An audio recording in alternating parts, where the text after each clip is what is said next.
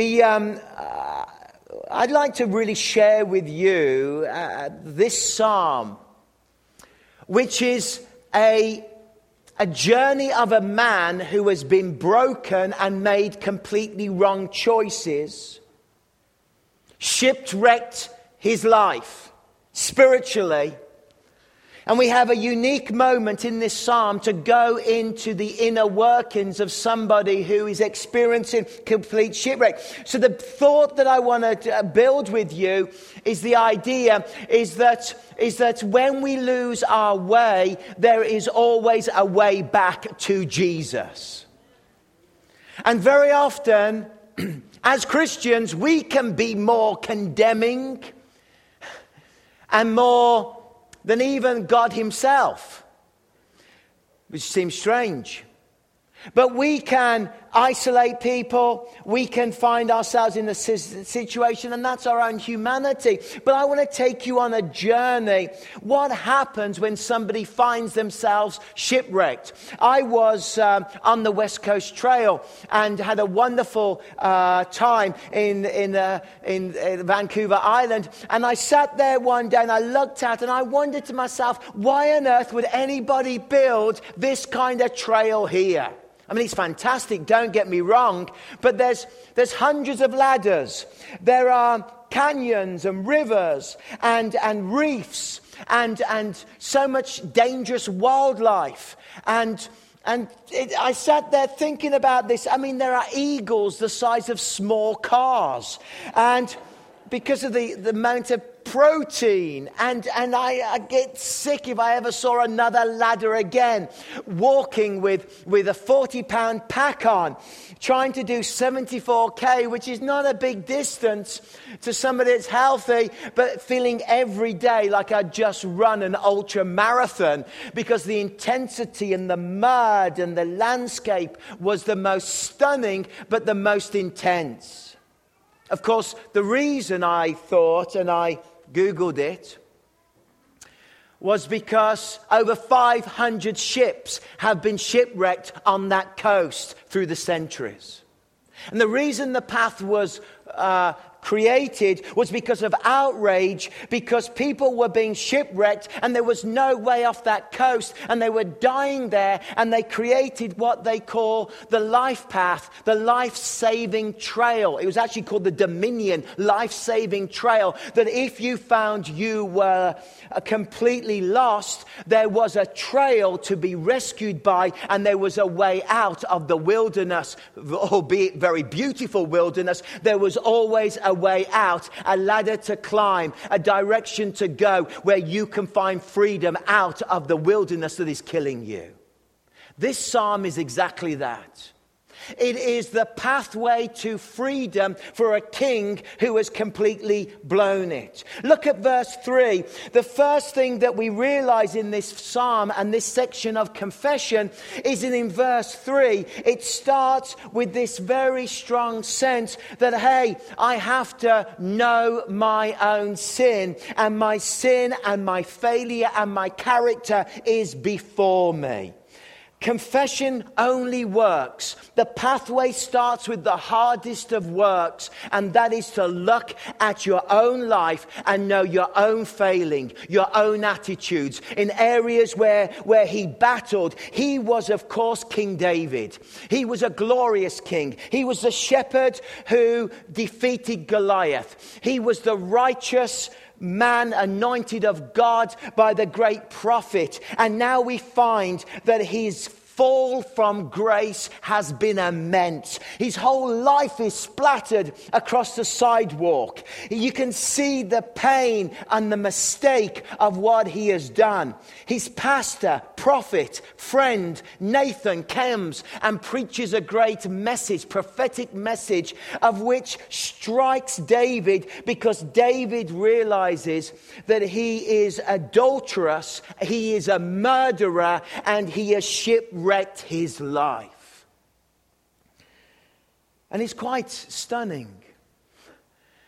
He experiences a spectacular, uh, radical, intense moment when he realizes that he has become a man that has lost God.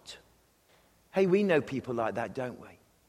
We know people that have lost God. We know people who experience pain. We look at people who have fallen, as in our Christian language, who have chosen. We know desperate stories of pastors and leaders. We hear them, they're in the press, of people who have shipwrecked their lives in so many areas. But what is the route back? What is the first step in the journey for David out of the wilderness? The first step is simply this acknowledging what you have done.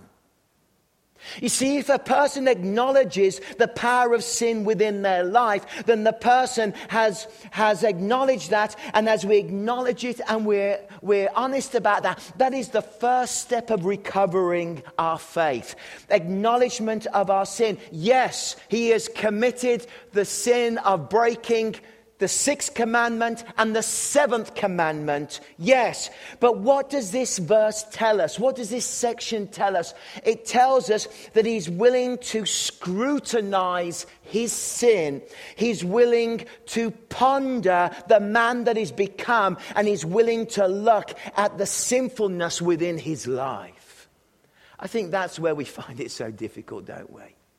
You and I, I look at this story and I realize, although I'm not a king, although I am not commanding armies, although I am not regal, and I don't have all that he had, and it's hard to connect with an ancient world, in ancient history, with the feudal systems of, of wars and tribes and kings, but I know in my own soul that there is a danger at times where I do not scrutinize scrutinize my very sin within my own life. I don't deal with it in the way that I should. I can become angry or frustrated or resentful, or you'd never know it because I, you know, we're very good at hiding our sin, aren't we? well, I am. You're obviously perfect. Uh, but we're very good at hiding our sin. When I grew up, there was a beautiful park in the town I'm from. It's called Mary Stevens. Mary Stevens Park, and it's Victorian, as many of the great parks were kind of modelled on St. James's Park in London by, uh, by the Houses of Parliament and by Buckingham Palace. And it uh, uh, has a, a, a, fence around a beautiful iron fence. Uh, I think five amazing gates. You walk in, it's planted, there's open field, there's a bandstand for afternoon brass bands where they would come and gather and play. People would bring their lawn chairs. And there's a lovely, um, a lovely duck pond and as kids, and for the last, I guess, 140 years, generations of kids have come to the duck pond and they fed the ducks. How many of us love that? And every year, every winter, the Canadian geese arrive from Canada and they set up noisy, difficult geese. And, and they set up their Tim Hortons stall. And, and we, it's, it's a beautiful spot. Love it. In fact, as kids, we used to sneak in there at night about three in the morning and fish because there was great fish in the pond. You weren't allowed to do that, of course, but we did it because we were bad. Um, but every 25 years, they drain the pond in the middle of the town, and then they list what they find in the pond. It's hilarious, shocking, and slightly frightening. Bikes, of course, are there, fridges. In fact, all of your home appliances end up in that pond.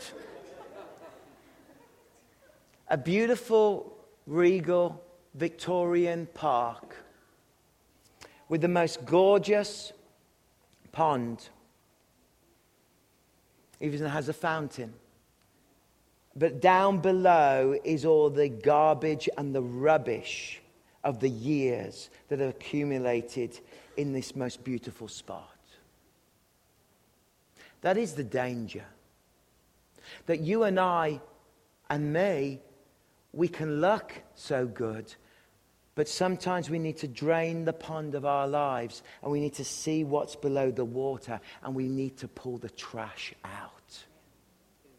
And this is what is happening at this moment in this psalm. He's draining the water, he's pondering it, he's looking at it, and he's saying, I have sinned. What is sin? Sin really is treason against the kingdom of God.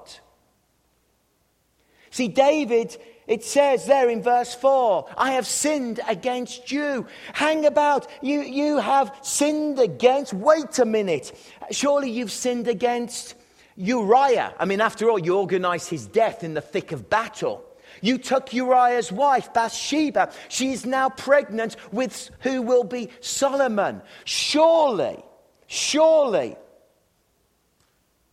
you've sinned against them. Well, that's true. They are victims of the sin. But the real treason for David is that he has betrayed the very kingdom of God that he served, the very God that he was anointed to serve. You know, you go right back to the Battle of Marathon, and it was the moment when the Athenian Hippias came and he brought the Persians ashore so that the city could be captured. He committed treason. He guided the enemy in so that the city would fall. And this was the ancient concept of, of, of treason. Even in modern history, we see in the last, you know, last years of, of people committing treason. The Rosenbergs, who were the last people to be executed in America for treason because they gave all of the nuclear science to the Russians and they were actually executed in the Cold War. They betrayed their nation because of this. He is recognizing that sinfulness is treason against the God that we serve. He's practically saying, I have trampled on the heart of God. And I am now willing to be serious and specific about the sin that is in my life. That's a challenge for all of us, isn't it? I think the one thing about modern evangelicalism is that we've lost the ability to be serious and specific about the garbage that resides within the ponds of our lives. And that's why we've got a weak church, because we're not willing to deal with the junk that is thrown into the pond of our lives, and we just hide over it rather than getting it out, putting it center, center, center and looking at it and saying, I am going to ponder why this is here in my life. Very few people ever ponder their sin because we have a drive through McDonald's approach to our spirituality of dealing with those issues. And then we see verse 7 as we move from confession finding his way out of the wilderness, we, we see now move to cleansing. Verse 7 starts out with this amazing statement Cleanse me, cleanse me, cleanse me, O Lord. Cleanse me with the hyssop. This is amazing because the phrase, first of all, in the New Testament, when the word cleanse is used, it's always used to do with leprosy.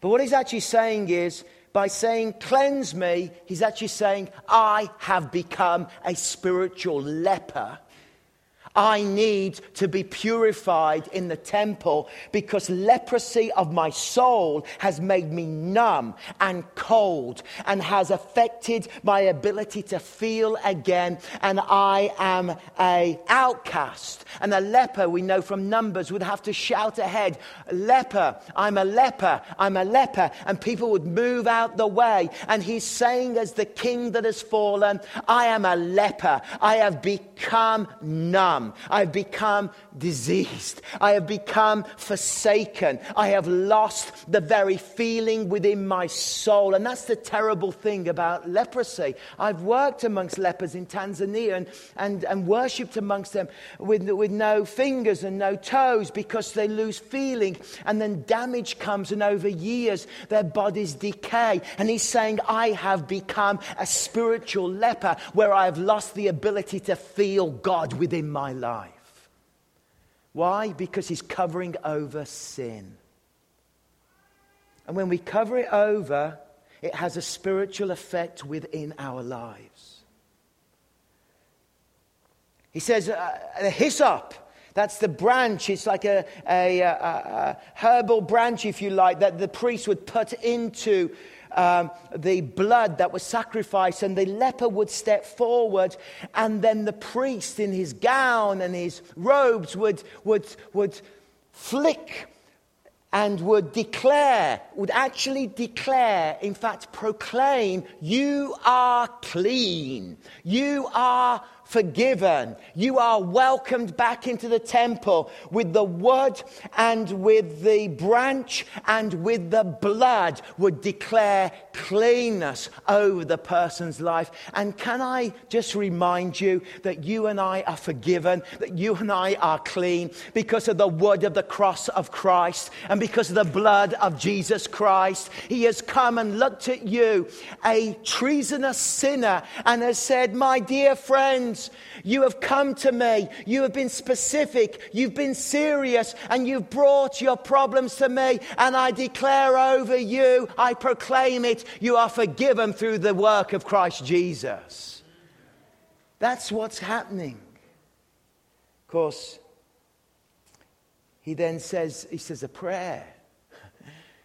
Make me like white snow. Oh, we love that prayer in Kelowna. I'm already praying for snow.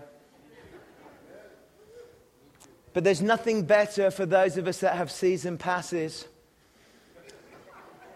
than when we get up the mountain and there is fresh champagne powder snow, one foot deep, and nobody's been on it, and you're the first person on the run. Isn't that a description of heaven? As you carve your way down maybe not for you. Maui and champagne snow combined with the perfect. If I could lie on the beach in Maui and go up and, uh, I suppose that's Vancouver, isn't it? Um, be wonderful. But he's saying, I want to be cleansed. I want to be white. I want it all to be taken away. And in verse 9, he says, blot it out. Blot it. The very nature of the word blot suggests that he's talking in terms of look at the account written and all the things I have done. I acknowledge the list of things I have done, but now I am willing, Lord, for you to blot it out. To take that book of all that I've done wrong and to put a line through it, to throw the ink on it, and to say, it's gone. The record has been spent. You were once a criminal, but now you're a free man. Create in me a new heart. Create. He moves into this moment of verse 10. I want, I need this creation. The word creation in verse 10 is exactly the same sentiment and word of Genesis chapter 1 that out of nothing, out of darkness, out of the separation of the void, God spoke and God created. And you may say, I want to be a new person like David. I want a new heart. I want a new beginning. I want to move forward. I don't want to be this way. But you see, what you realize is if you come with honesty, acknowledgement, if you come seriously, if you come to his throne, then it is the work of God that in the blackness and the void of your heart, he will create within you. It's a work of God. You can't manufacture this. This isn't a self help process. This is a divine process that takes a shipwrecked sinner who has fallen from a height and has seen their life smashed, and it takes them through a process by at the very last moment, yes, you are now forgiven, but now I'm going to transform your life from the inside out. And that is a creative work of God, and only God alone can do it in the life but I welcome it. Come, Lord. Come and Renew a new heart in me. Create a pure heart, O God. Renew a steadfastness within me. Make my resolve so strong that I will never commit treason against you again, but I will keep a short account. I will be serious about my walk. And even though there may be red heifers slaughtered and the priests pronounce, I want not religion, but I want relationship and friendship with the living God. That's what I want. That's what his cry is. So the next time you meet somebody that shipwrecked their life, say to them in confidence that there is a path out of your broken wilderness. That you may be sat here and think, I've shipwrecked my spiritual life. I want to tell you there's always a way back to Jesus.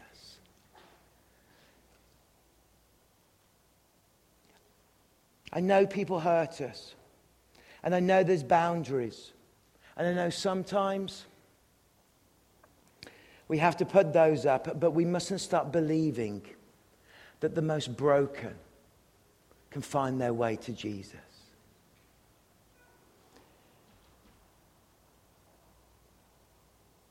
And then we have the preciousness of verse 11. Don't cast me from your presence.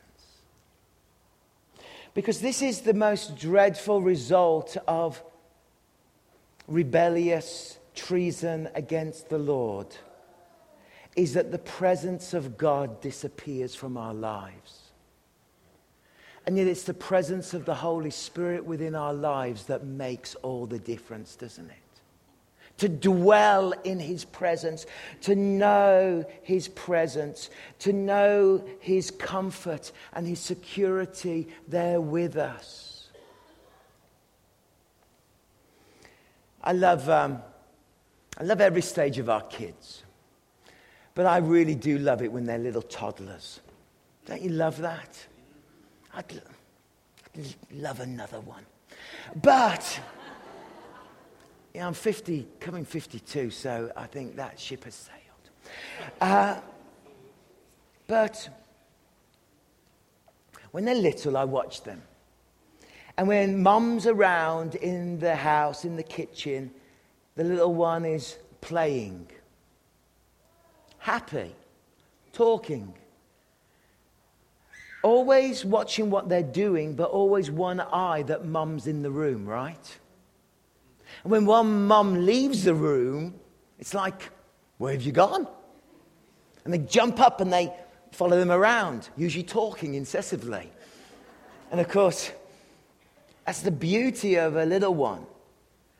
But the beauty is in that the little one is always feeling comfort because of the presence of the parent. I remember I took one of ours. Uh, she was little, but she was desperate to come on a trip with me when I went to speak somewhere. A little toddler. And I said, oh, and I kind of said, oh, well, yes, come with me. So she jumped in and she came. She had a little computer game, whatever it was, press these things, and a book. Um, I think it was Barney the dinosaur. Terrible. How many of those have I watched? And I, when I was doing some youth worker training, she came with me, little, it was fun. but I got up to speak and she was sat in the audience. I could tell. I said, You've got to sit still and you've got to do that, and then I'll only speak for three hours. Um, but as I started to speak, she slid off the chair so that nobody could see her. she crawled right here on the stage, crossed her legs, opened her book, and just read while I was giving my seminar. You see, she felt afraid there, probably rightly so, but she was fine in the presence of her dad, even though her dad was giving a profound lecture and she was reading Barney. Don't cast me from your presence. This is the worst thing about spiritually becoming a victim of sin. This is the worst thing of being shipwrecked that we lose the presence of God within our lives. And then we change from, from confession to cleansing, and now the final part of the psalm to consecration. He declares, Restore the joy of my salvation and grant me a willing spirit to sustain me. Let me be full of joy again.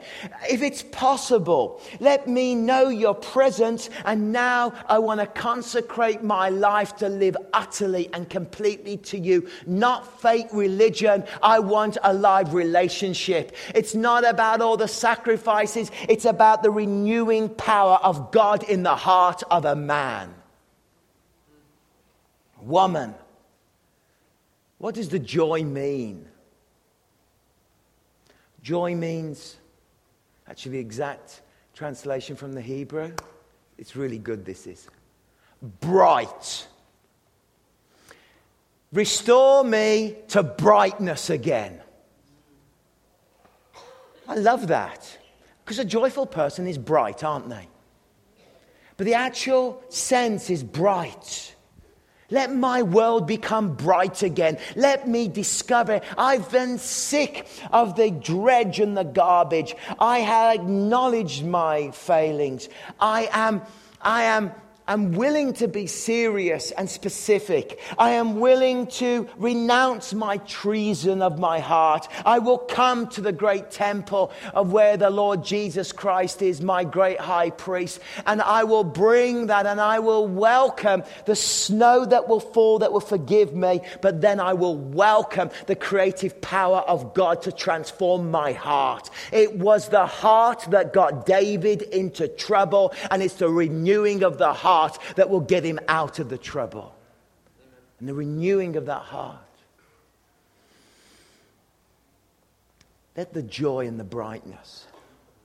In fact, in the Hebrew, the word, I love this as well, is to do with lilies, white lilies. Let me fill my life again with beautiful white lilies. Would you like some flowers? Some of you really nodding. Husbands, get onto it. You need some beauty in your life. You see, what holiness does, we think holiness is boring. What being free of sin does, we think that sounds old fashioned. But what being free of our inner battles and sin means that we have great peace and great joy and great freedom when we've got a renewed heart. And it brings me back to my final point. We hear of, we know of people that have shipwrecked their journey, who have been through desperate events, through pain. Some have made bad choices, some, for no fault of themselves, have gone through divorce, some have gone through even criminal issues. They've gone through so much, uh, you name it, dependency issues. Um, character extremes of anger, jealousy, insecurity have wrecked their lives. But whenever it is, and it's me as well, that whenever you've been wrecked by sin. We are a people that say this is the path out from the reef, through the hard ladders you have to climb, and you can be rescued, and you can find new beginning, and you can find forgiveness. He fell high, and our dear shepherd king lost his way, but he found his way back. How does this affect you and I? Well, of course, we don't play out these great epic stories of Scripture generally in our lives. But we do play them out in the battle of our inner man, our soul. And we have to apply the same four principles of this psalm to our inner man. Acknowledge what you've done. Have the courage to ponder and think upon your sin. Be specific in your confession.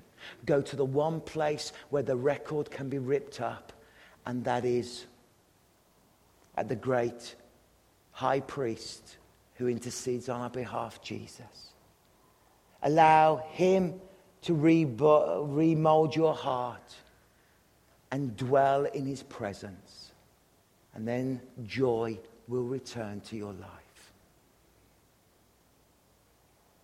I love the Christian message. Let's pray.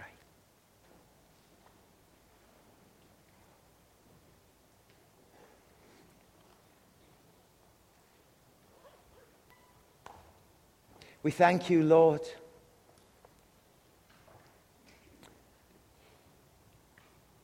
For the pathway of Psalm 51. We thank you for the power of acknowledgement, for the power of confession, for the power of regeneration, of being renewed by God's power in our inner man for the power of living in your presence that wants us to be always close to you. And thank you that those four things combined create a brightness in our lives. When we feel that we are crushed inside, as the psalm says, My bones are crushed.